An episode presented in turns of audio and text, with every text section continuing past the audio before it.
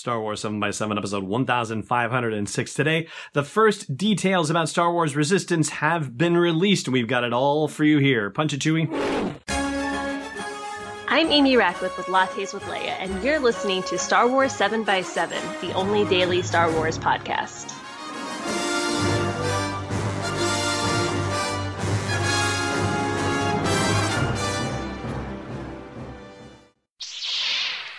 Hey, Rebel Rouser. I'm Allen Voivod, and this is Star Wars 7 by 7 So, it's official. October 7th is the big day. We are less than two months away from the premiere of Star Wars Resistance. It's about in line with what we expected. We were talking about early October as the potential premiere date, but now it has been made official thanks to an announcement by Lucasfilm and a first look trailer that is all of a minute long. But hey, Every little bit is better than nothing at all. And here are our top seven takeaways from that trailer and the post on Star Wars' website. First of all, we know where a majority of the action is taking place. It's going to be on an outer rim ocean planet and specifically on a refueling rig there called the Colossus. Now, we don't know what the planet is specifically, the name of it, but based on the way they've done things with the animated series, there's every reason to believe that this is a brand new planet to which we're being introduced and not an old planet that we've seen before or one that we've necessarily heard about. It'd be very cool if they managed to figure out something from Legends that they could bring back into the canon, but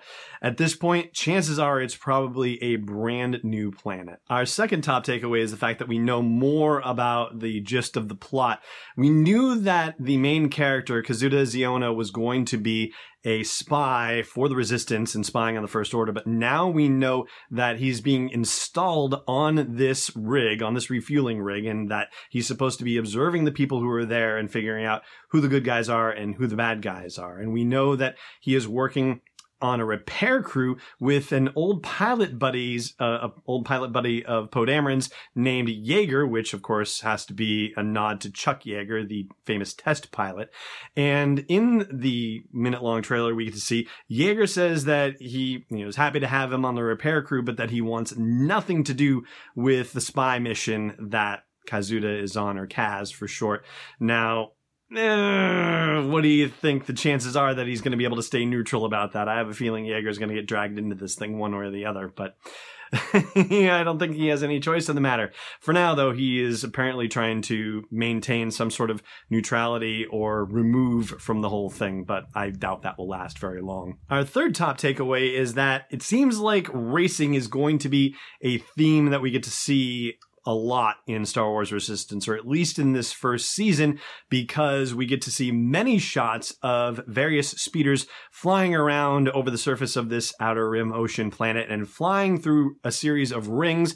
And we get to see people spectating and watching this race on video monitors. So there's going to be a lot of racing stuff that happens as well. And so the repair crews, I guess, are going to be busy dealing with all of these races happening. And then I'm sure because there are races that introduces gambling and scoundrels and all sorts of other interesting factions of people. So that opens up a lot of opportunity for intrigue. Our fourth top takeaway is that we have two more character names, which is pretty awesome. Actually, three technically. So let's count the droid, shall we? Let's not discriminate. So Tam and Neeku are two of the new characters, and Tam appears to be the human one, and Neeku, at a guess, is probably the alien character. And I can't identify the uh, the species of the character just yet. So hopefully that information will be forthcoming soon enough. And a beatable droid named Bucket. So Bucket already seems like it's going to be the comic relief in this. And that, of course, wouldn't be too far off from the way Star Wars Rebels was, with Chopper being comic relief there too. The fifth top takeaway is that even though Kaz is being assigned to the repair crew, we actually see him flying around that yellow pseudo X-Wing looking speeder. And we still don't have any technical details on that just yet. So that is to be revealed. But he seems to be part of the races, or at least maybe training to do the races or something like that. He is dreaming about being an ace pilot, and this may give him an opportunity to do so, but he seems to be racing against some of the competition there. So, where the divide is between him working as a member of Yeager's repair crew and when he's actually racing, well, that is still yet to be revealed. Our sixth top takeaway, if I can get that word out, sixth top takeaway is that We have some First Order activity shown briefly with Captain Phasma appearing and shooting a blaster, but we don't know what the First Order is up to just yet. And we also see Kaz and what appears to be BB 8 on the outside of the Colossus, and there are a couple of very interesting starfighters pursuing them and shooting laser cannons down at them, and they are in classic green, which suggests that they are bad guys in this particular case. Isn't that interesting that bad guys are shooting green, just like, you know, good guy lightsabers are green, for example? But be that as it may. I don't know if those are new first order ships or, you know, maybe they're not first order ships. Maybe there's something else entirely, but it would seem like they ought to be first order related. And so it seems like it's a relatively peaceful situation, and Kaz, with you know, his assignment being that he has to find out who's loyal to the Resistance and who's loyal to the First Order, well, maybe that's going to become a little bit more obvious once the First Order actually gets militarily involved at the Colossus. Assuming that that action is happening on the Colossus, it seems like a you know an easy to jump to conclusion, and it seems like that that would create an additional bit of drama and help sort out the players a little bit. I'm sure that there's going to be some mystery about it, though, that's maintained until further along in the series.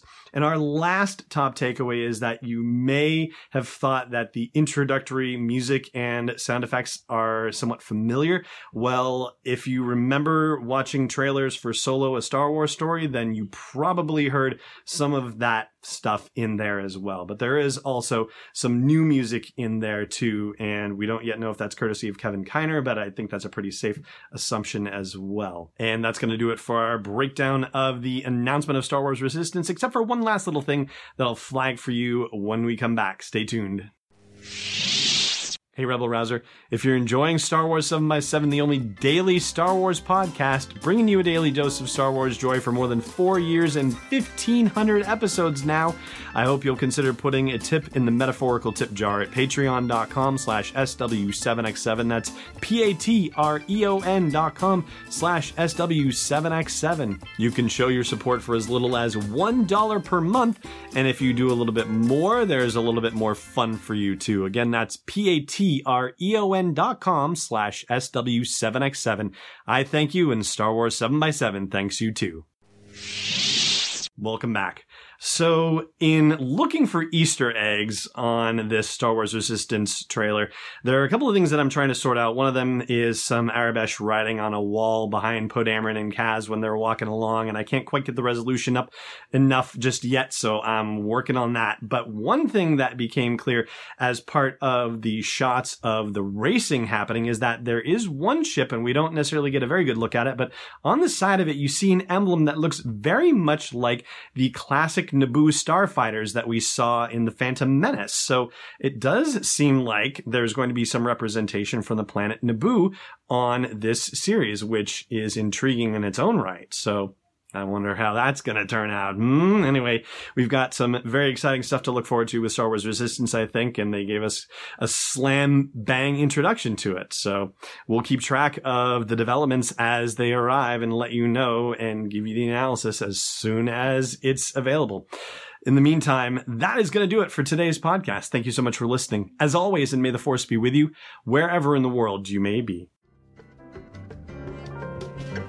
Thanks for listening to another episode of Star Wars 7 by 7 And hey, before you shut down all the garbage smashers on the detention level, check out SW7X7.com for show notes, links, photos, videos, and more.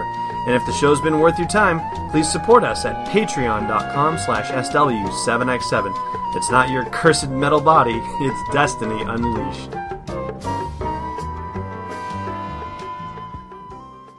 This podcast is not endorsed or sponsored yet by Lucasfilm Limited, Disney, or 20th Century Fox, and is intended for entertainment and information purposes only. Star Wars, the Star Wars logo, all names and pictures of Star Wars characters, vehicles, and any other Star Wars related items are registered trademarks and or copyrights of Lucasfilm Limited or their respective trademark and copyright holders. May the force be with them. All original content is copyright 2018 Star Wars 7 by 7 We hope you love it.